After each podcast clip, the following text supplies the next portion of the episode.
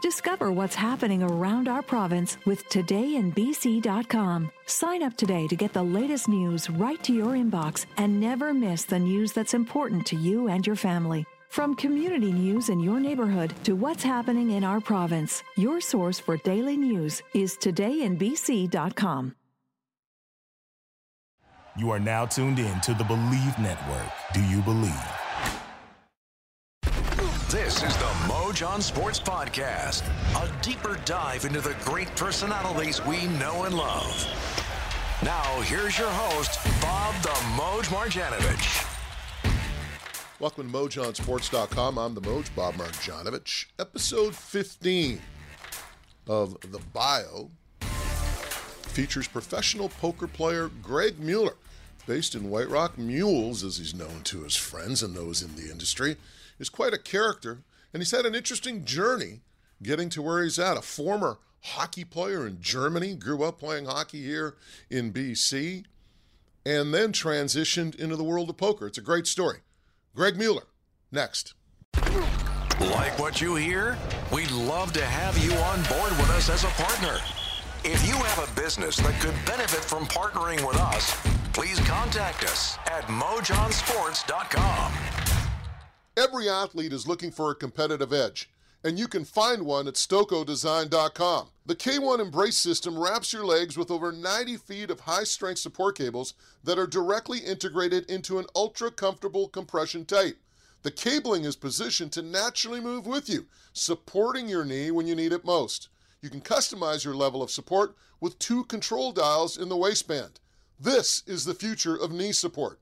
StokoDesign.com. This is the Mojon Sports Podcast. Time now for our feature bio. Here's Bob the Moj Marjanovich. This week, we feature professional poker player Greg Mueller, Vancouver resident, or I should say White Rock resident to be actually correct. Uh, he joins us for this episode. Greg, thanks for stopping by. My pleasure. Look at your background, man. You're going high tech, Shadow Creek. You got like a deal with them by any chance, or what? Oh, I would love to have a deal with them. You guys would never see me. hey, yeah, we'll talk about your love for golf at the tail end, but for you know, a lot of people know you obviously as a professional po- uh, poker player, uh, a man who's won three World Series of poker bracelets. But what a lot of people don't know is you had a background in hockey, and you know we'll get into that in a second. But you're also born in Switzerland. Tell us how young, young little Greg Mueller wound up from Switzerland in Canada. my parents, uh, my dad's a chef. Um, hence, uh, he eventually opened up Moby Dick's restaurant. But he's a chef, and uh, my mom and him worked at a, a high-end hotel in, in in Switzerland. I don't know where or what it was, and they wanted to immigrate to uh, to Canada and and and uh, start a start a life there. So they they came into Canada into Calgary actually with me. I was uh, two years old at the time, and my dad had a job lined up in Calgary at a you know some high end place as a chef, and the restaurant went. Something happened to the restaurant, and the owner of the restaurant said, "I can get you a spot in one of two places, either Saskatchewan or Winnipeg, one of the two, or Vancouver." And my dad didn't speak much English at the time, so my mom handled it asked a few people, Winnipeg or Vancouver, as they're in Calgary, and they said, "Oh, Winnipeg, too cold. Go to Vancouver." So the guy lined my dad up with a job at the Cannery as the head chef.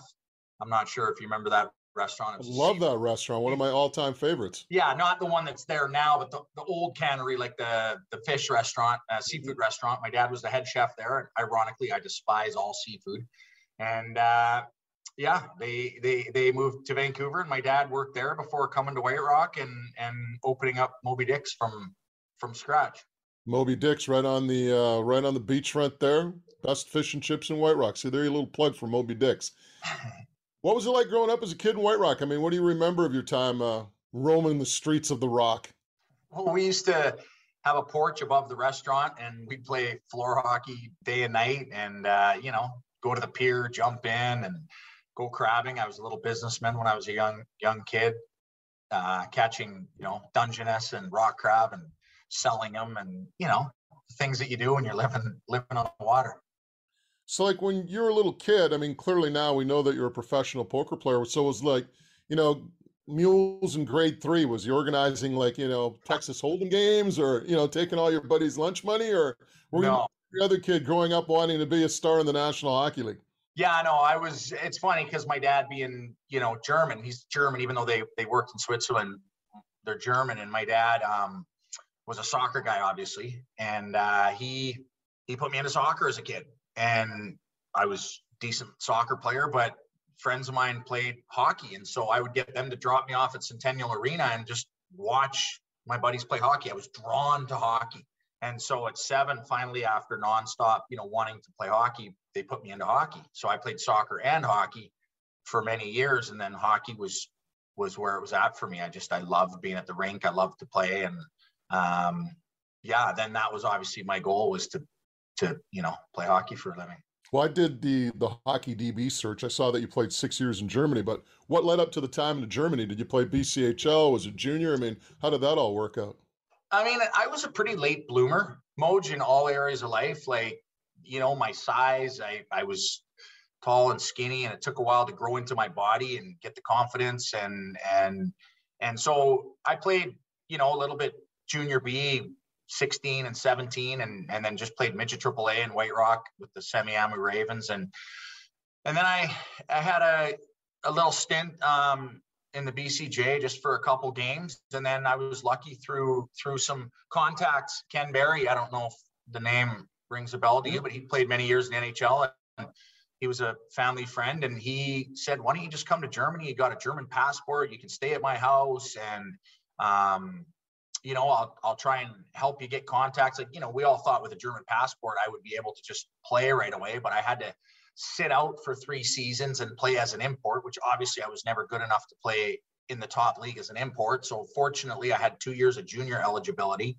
and uh, I found a home in Munich. And you know, thanks in, in large to Kenny Berry, and was able to you know, find a, the, the junior team gave me a place to stay and a, and a little job and, and made it worth my while for the first two years. And then for the third year that I had to sit out the big club, the, in the, in the Bundesliga before it became the DEL, um, took me on as an import. I had to play at least one game. So I played a few games as an import and practiced with the team full time until the end of that season. I got my, my qualification for, for the German league and then signed a, a contract to play in the DEL.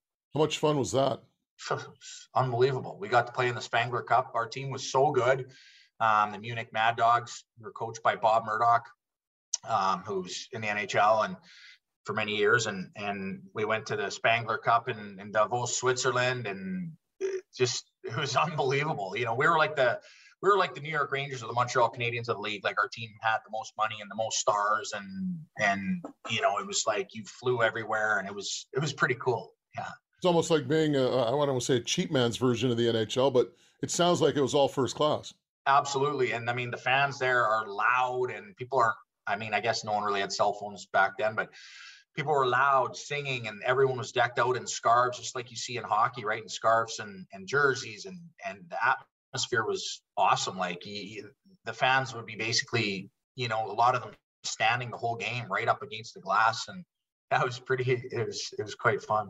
Yeah. Now, you hear stories these days, and I'm sure you do as well, that there's guys in the National Hockey League, they get on the plane and they do pretty well playing poker. I know, like, you know, I've heard stories, and I'm sure you have too. One certain defenseman that's now in Los Angeles when he was in Vancouver did a pretty good job of of cleaning up Richmond Troy. um, but were you, were you playing a lot of poker while you're playing hockey? Were you were you excelling at it and basically taking all your buddies' money?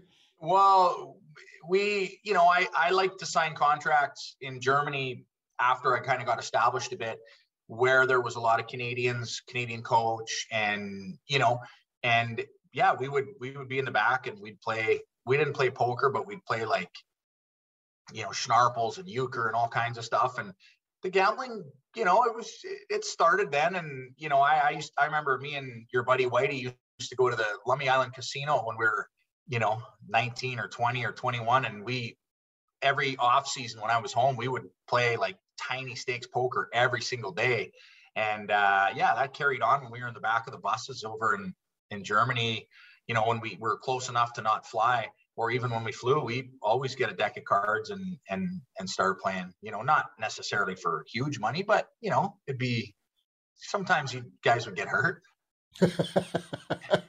so, what's the? How does the transition start from playing hockey in Germany to being a professional poker player? Well, uh, a good buddy of mine who you've met we call him coach um, he came over my last year when i was there and uh, he's a professional poker player and he was good buddies with a friend of mine on, on my team and he stayed with him and he'd go to the casino every single day and on we, we had mondays off we play friday sunday and every second tuesday so we had mondays off if we weren't playing tuesday and we would all go to the casino and play poker and just sitting behind him and watching him and um, you know he expedited my learning curve in poker so much just from little things he told me that you know, I wasn't a book guy. I never read the book Super System. Like I was not a guy that read. I just was all feel and instincts. And so when a guy would explain things to me, the whole car ride in and car ride back, which sometimes took like an hour and a half to get to Wiesbaden, uh, the casino, it was yeah, it was it was big. And then when uh, when my mother passed in '99, and I just retired from hockey on the spot, I figured, well, I got to do something. And then uh, I took all the experience and the help and all that from coach and started at the very, very, very bottom of the poker totem pole and started started to play. More coming up with professional poker player Greg Mueller after this message. Redefine how you lead. Take the next step in your leadership journey with Ignite Management. Become a leader that positively impacts those around you. Create an environment where your team thrives.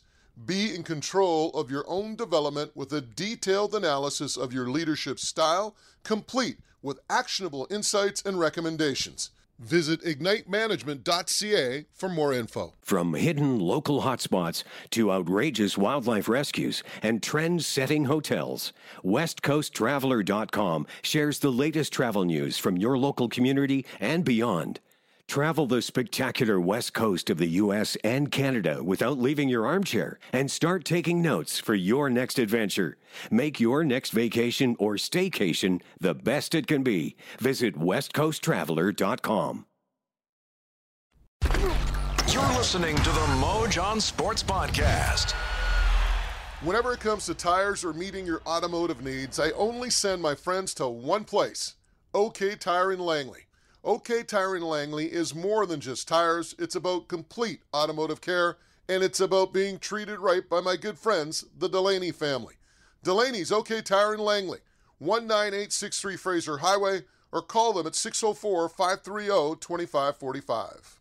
Music, when you started, did were you like in that online craze? Because I don't know if you knew a guy named Bob Beveridge. He was a buddy of mine from UBC. He was a, a pro poker player, and you're laughing because you know Bob probably, but you know, he told me he, told me that like at the start when all this online poker stuff came on, you could make a killing, right? If you knew what you're doing. And then everybody just kind of got better, right? And became a lot tougher to win in terms of online poker. Are you part of that craze as well? Yeah, I mean, uh, yeah. First of all, I know Beveridge and uh, good guy, and uh, I think he lives out here now because I run into him every now and again mm-hmm. um, when I'm out for a late night cocktail. But uh, he, uh, yeah, he's right on there. I mean, I was never really online was never really my thing. Part of for me, part of my success is sitting at the table, talking to people, getting information, trash talking, you know, disguising my own hand, getting info. But yeah, in the very beginning, I mean, I was sponsored by Full Tilt Poker.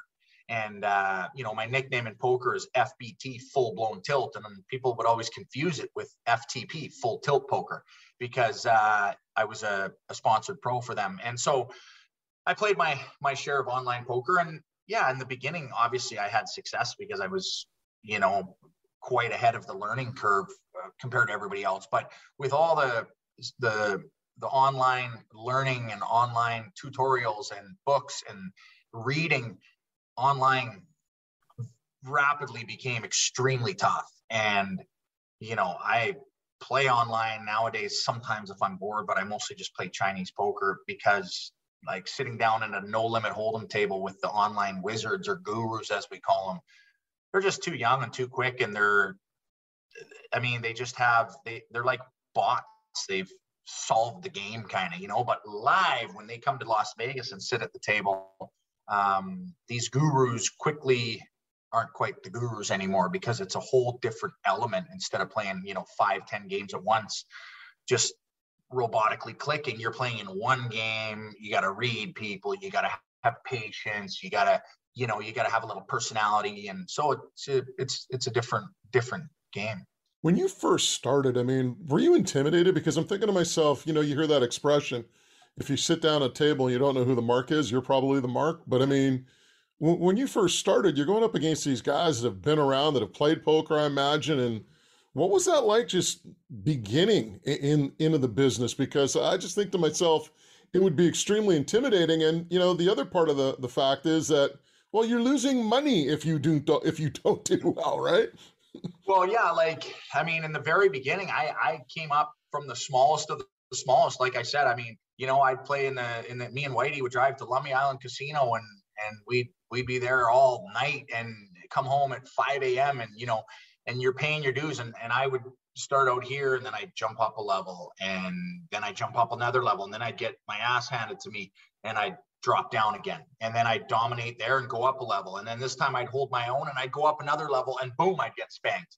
And I, you know, I'd lick my wounds and rebuild because, you know, there's several reasons why you want to or don't want to move up in limits and, you know, bankroll management, level of play, like it all has to do with it. And so I used to pride myself on playing in slightly smaller games without the superstars, but dominate those games instead of playing with the big dogs and being a small fish in, in that game, you know. And then, uh, of course, once once I took my game out of the River Rock and the Holiday Inn on Broadway and expanded it into Vegas, where you really meet the best of the best, you know, that was a whole different thing. Playing, you know, the first time I'd sit in a game with Doyle Brunson or you know, Phil Ivey, Phil Hellmuth, Daniel Negreanu, all the big names. Like, you know, at first it was quite like, ooh, ooh, you know, and now, meanwhile, it's, I, I have zero intimidation, you know. In fact, I enjoy playing with those guys quite a bit, you know. Was there ever a time where you thought to yourself, what the F am I doing here? Or what am I doing with my life? It, this isn't working out. Did you ever get to that point in poker or was it pretty much an ascent all the way through, or did you have some peaks and valleys? Oh no, definite peaks and valleys in the in the gambling world. There's always peaks and valleys. You know, I mean, the cards don't have a memory, and you know, like imagine if you flipped the coin, and in a perfect world, if you flipped it hundred times, there's supposed to be 50 heads and 50 tails, right? But sometimes you're going to get 15 tails in a row, and you're just waiting. When's the heads come? You know, and in the poker world, if you're a you know, you're a 50 50 coin flip with two queens against ace king, let's say, you might lose 20 of those in a row. And it's just aggravating because you're like, you know, and and they're in big spots or deep in a tournament and boom, you just walk out. And yeah, so it can be extremely humbling, frustrating. And that's why you always have to ha- do the things just like a professional athlete needs to do the things off the ice. Like you can't just show up and, and show up in training camp unless you're extraordinarily skilled like the olden days. Nowadays, it's all about the off ice preparation. And for me at the poker table, it's the same thing. You have to play in games you're financially comfortable in. Uh, you have to play in games where you feel like you have an edge. You have to play, you know, you have to make those choices first to allow yourself to win. And if you're making the wrong choices jumping into the game, you're basically going to be deemed a loser before you even start. Who are some of your big influences? You mentioned coach earlier, others? Uh, well, I mean, I like to say Sean Buchanan, local guy. He, I really took him under my wing early on, but he was a real student of the game, and uh, he's a hell of a no limit poker player, and he's an unbelievable tournament player. And anytime I nowadays, you know, we have a little outstanding, uh, sorry, a, a standing deal that whenever the two of us play in the same tournament, we automatically have 10% of each other. It's like a lifetime thing because we used to be roommates on the road and stuff. And so it's just an incentive when the one guy's deep in a tournament for the other one to go to bed early with him, kind of to not stay up all night because it's a big day and we'd always trade 10%, right? And so generally, if I'm deep in a tournament, um, which at the World Series, I seem to do better than Bucky does, but you know, when he's in WPTs against the best of the best, he does really well. So whenever I'm deep in a World Series tournament, he's always on the rail for the whole final day and and leading up to the final day. And if he sees me slouching down or getting flustered, or he'll call me over, Tizzle, get over here. And, and I'll be like, hey, sit up. You're playing for a million bucks. You're the star of this field. Don't let that beat get you down. Like he's really good at, you know, or he reads certain situations and tells me as much as you want to, you know, bluff this guy, you can't. He's just, you know, he's a really, really, really good tournament player and uh, he's a real pro at his craft. And so, um, you know, he's he's the guy that I share the most. Uh, you know, I talk shop with the most, and um, you know, it's me helping him with cash games, but him helping me with tournaments. By the way, uh, we can work out an arrangement as well. Five percent my may, five percent your way if I'm in a tournament. So it's all good. We we got that settled. Um, you won three World Series of Poker bracelets. What was it like winning the first one? Well, what emotion did you feel? Yeah, I was. Uh, you know, it was really special because I had had a lot of deep runs and just couldn't get the monkey off my back, so to say. And you know, there's a lot of I don't play many tournaments in a row, so I, any anymore. Sorry. And so for me, even the last one that I won was really special in 2019 before the pandemic because I enter between four and ten tournaments every summer versus a guy like Negreanu who plays every event of every tournament. And so, you know, I believe he's got the most bracelets in Canada with six, and then me and uh, uh, Deemer both have three buddy of mine, also local hockey player, and and we both play so little tournaments compared to he does and compared to Daniel, and so so it's kind of nice. But back in the day, I played a few more tournaments, and you know, I I would come in second and third and eighth and sixth and second and third, and it was frustrating because you kind of in the poker world, the accolades or the glory. It's like the Stanley Cup in hockey, kind of winning a World Series bracelet is kind of what puts your puts your stamp on the map, kind of say. So it was awesome when I finally won one. Why do you play less tournaments? It feels like work to me, Moj. I, I like to be, I like to have freedom, as you know. And here's an example. If I enter a tournament, now don't get me wrong, the glory of getting down to the final the fifth day. These tournaments last five days, and you're down to the final table, and there's a million for first place, and you're down to five people, and the TV, and oh, it's awesome. The the the glory, the competition, the zigging, the zagging. Every spot you move up is a couple hundred thousand more. It's it's exciting, but you got to get through a minefield to get there. And when you walk into the Rio and there's thousands of people sitting in the in the casino, and you know, I just can't wait to like. I'd rather be on the golf course. And so if I'm playing you ask me why I like to play less tournaments. Well, if I'm playing in the cash game and I get a call from the Moj going, Mules, I just landed at Bellagio. Where are you? I'm like, I'm at the Bellagio playing in the cash game. You're like, let's go for a beer and watch the hockey game. I say, cash me out. And I meet you in the sports book and we're having a beer watching the hockey game. If I'm in a tournament, I'm telling you, Moj, that's bad timing. Hopefully I win this thing, in which case I'll be playing every day for five more days. And I and I'm playing from noon till 3 a.m. you know, with with a bathroom break every two hours. It's like a you know a stamp card, a full time job. Whereas the cash games I can play. Don't get me wrong, I I grind 30 hours a day when I'm in Vegas, but I can also play one minute, go hit the golf course, go for a bite to eat. I can do what I want, right? So you play a lot more private games, a lot more cash games then.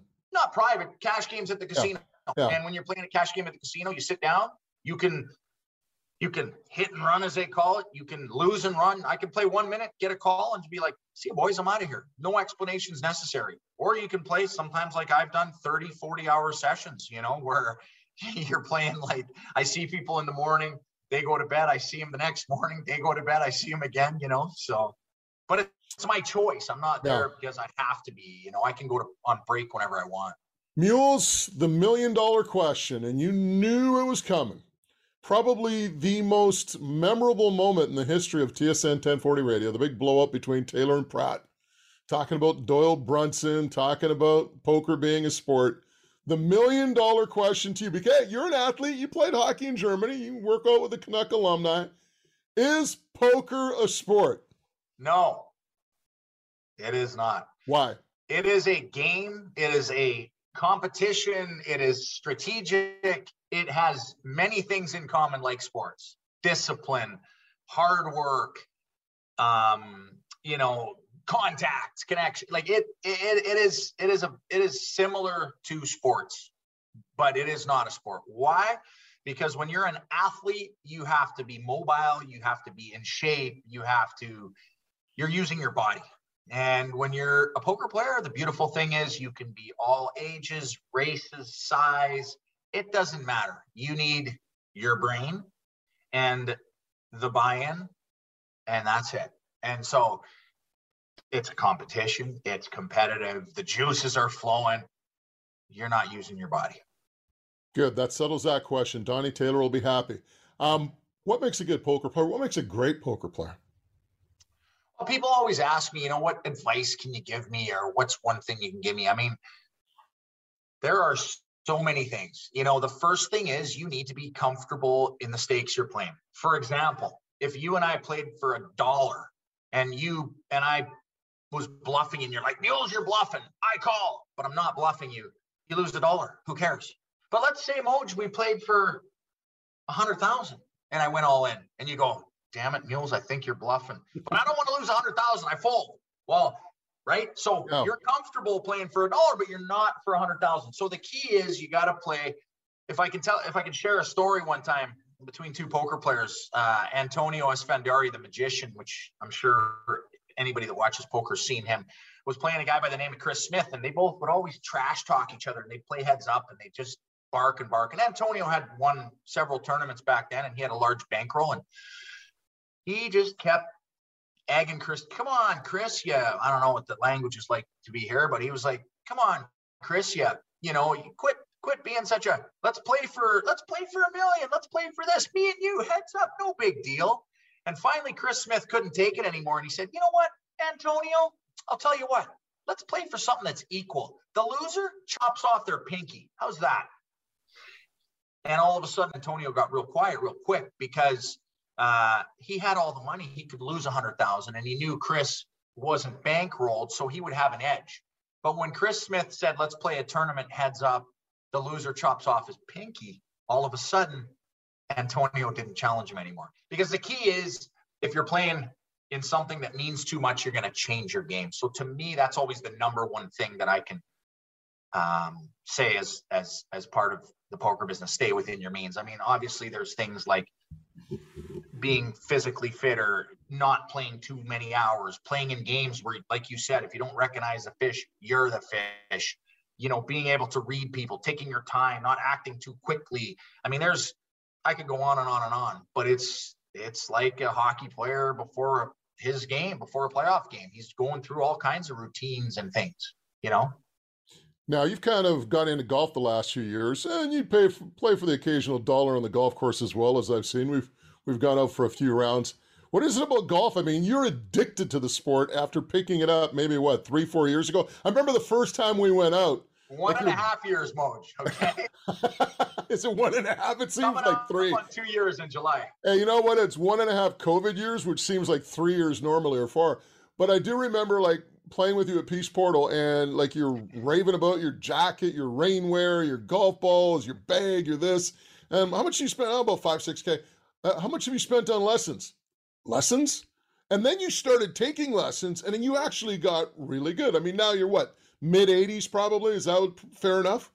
I mean, I wouldn't say that every time, but my last round was 85, so sure, I'll take mid 80s. Yeah. um, yeah, I mean, I mean, for years, my buddies have been like, Mules, when are you going to take up golf? Or, you know, Mules, I got a spot here. We're, we're playing, you know, we're going up to Kelowna three of the boys, wicked guys, you know, Higgy, Lofty, you know, you name it, Whitey. We're going up there and uh, we're going to play Predator and then we're going to go to play Tobiano in, in Kamloops. And I'm like, golf? No, no, no, no, go without me. It's free. It's, I don't care. I don't want to play. And then uh, with COVID, you know, it was something I could do with my dad because you were supposed to isolate and whatever, and golf was acceptable. So me, my dad, and my brother went out to uh, Wind and uh, played nine holes and yeah, I was by far the worst of the three. And in case people don't know, I'm quite competitive. And uh, I didn't enjoy being the worst of the three, even though it was just about getting out. And so, yeah, I, uh, it's insane how, how, you know, the pandemic has been so bad for so many people. And, you know, I don't want to selfishly say it, but I found a hobby that I will take with me for the rest of my life. And it's a game changer. And like you said, I am fully addicted. I, I, I hired a, a coach, uh, Johnny Motomochi, who's not only an awesome coach, but the greatest guy. And uh, he's patient enough to work with my, with me and, uh, and, and, you know, and yeah, I've improved a lot thanks to his, his uh, teaching technique and his patience and working with him. And like anything, Moj, who, who doesn't like to be good at things? And, you know, it's a lot like, I mean, I've seen you throw clubs and throw them in the drink and, you know, because because who likes hitting balls and yelling four and throwing another one out of play and three off the deck and five off the deck? It's so much fun when you're lining up a putt for birdie, right? And so yeah, I am fully addicted, I will say. And you still keep, you know, your foot in hockey. I guess you work somehow, someway. You must have won a lot of money off somebody on the Canuck alumni because you're part of the Canuck alumni. So I don't know how you finagle that, but it's it's pretty good company that you keep in terms of like your ice time yeah, it's been a lot of fun. They've really, uh, uh, you know, they they're great. They they make me feel at home, and you know, obviously, when you're playing with the legends of the game, um, you know, it's it's always fun, and they're great guys on and off the ice, and um, you know, it's they get the game even when guys are older. They they just understand how hockey's played and and and it's a lot of fun and they've kind of welcomed me into their group and you know thanks in in in, in large part to my good buddy Mark Lofthouse and uh so yeah no that's i'm I, I i love i love my alumni skates and especially when we get to skate at rogers arena i mean every single time you're like a kid in a candy store you know it doesn't matter mm-hmm. how old or young you are it's it's a lot of fun you mentioned whittling down your appearances in pro tournaments. Do you see that continuing to go down as you get older and, you know, playing more cash games, you know, just enjoying your time golfing? Well, if I could get better at golf, I might just quit poker altogether. I mean, uh, we have some pretty big golf matches uh, with the boys when I'm in Vegas. Um, I mean, we don't need to get into the details, but my first my first golf game outside the Lower Mainland when things opened up last uh, October when I went down to Vegas for the World Series. We we played at Cascata and we played a little scramble and it wasn't so little anymore. So um, I, I I would I would love to be a full time scrambler player, but but in in in in answer to your question, uh, it's funny because you know every year when I go back to the World Series, like I'm gearing up for it now. It starts in the end of May here, beginning of June, back to the normal schedule. They're moving it from the Rio actually to Bally's and the Paris. My understanding is the the day ones will be at Bally's, and then the day two and the final tables, uh, three and four and five days will be at Paris. And so, you know, reading through the schedule and looking at things, you know, it's every year you get kind of like a kid in a candy store again. We're excited, and you're like, "Oh, I'm gonna play this tournament. I'm gonna play this tournament." You seem to run out of time you know, I get to Vegas and now that I'm golfing, so the plan always is I want to work out in the morning, which is the first thing that usually goes to the wayside. And then I want to put in lots of hours in the cash game. I want to golf. I would like to play some more tournaments. Obviously, I love going for nice dinners and nice bottles of wine. And then I gotta hit the boneyard and, and shoot some dice while I'm there. So you know, eh, you know, and then all of a sudden you have a 36 hour marathon session and everything's thrown by the wayside. And the last thing I want to do is sit in a tournament with thousands of people, right? But that's where that's where when you get lucky and get a good string of cards, that's where the, the big money is, you know? Mm, we'll see. Mules, this has been a blast. Thanks so much for stopping by mojonsports.com and the bio. And uh, it was great learning about your story. Thank you, Moj. Thanks for having me. Always, uh, always a blast on the golf course or on the phone or doing a podcast. Yeah, we will see each other at Morgan Creek pretty shortly, I imagine. okay, see you, buddy. Thanks, Greg. The Moj on Sports podcast is presented in part by Bet Online. For more episodes, check out mojonsports.com. From hidden local hotspots to outrageous wildlife rescues and trend setting hotels, WestCoastTraveler.com shares the latest travel news from your local community and beyond. Travel the spectacular west coast of the U.S. and Canada without leaving your armchair and start taking notes for your next adventure. Make your next vacation or staycation the best it can be. Visit westcoasttraveler.com.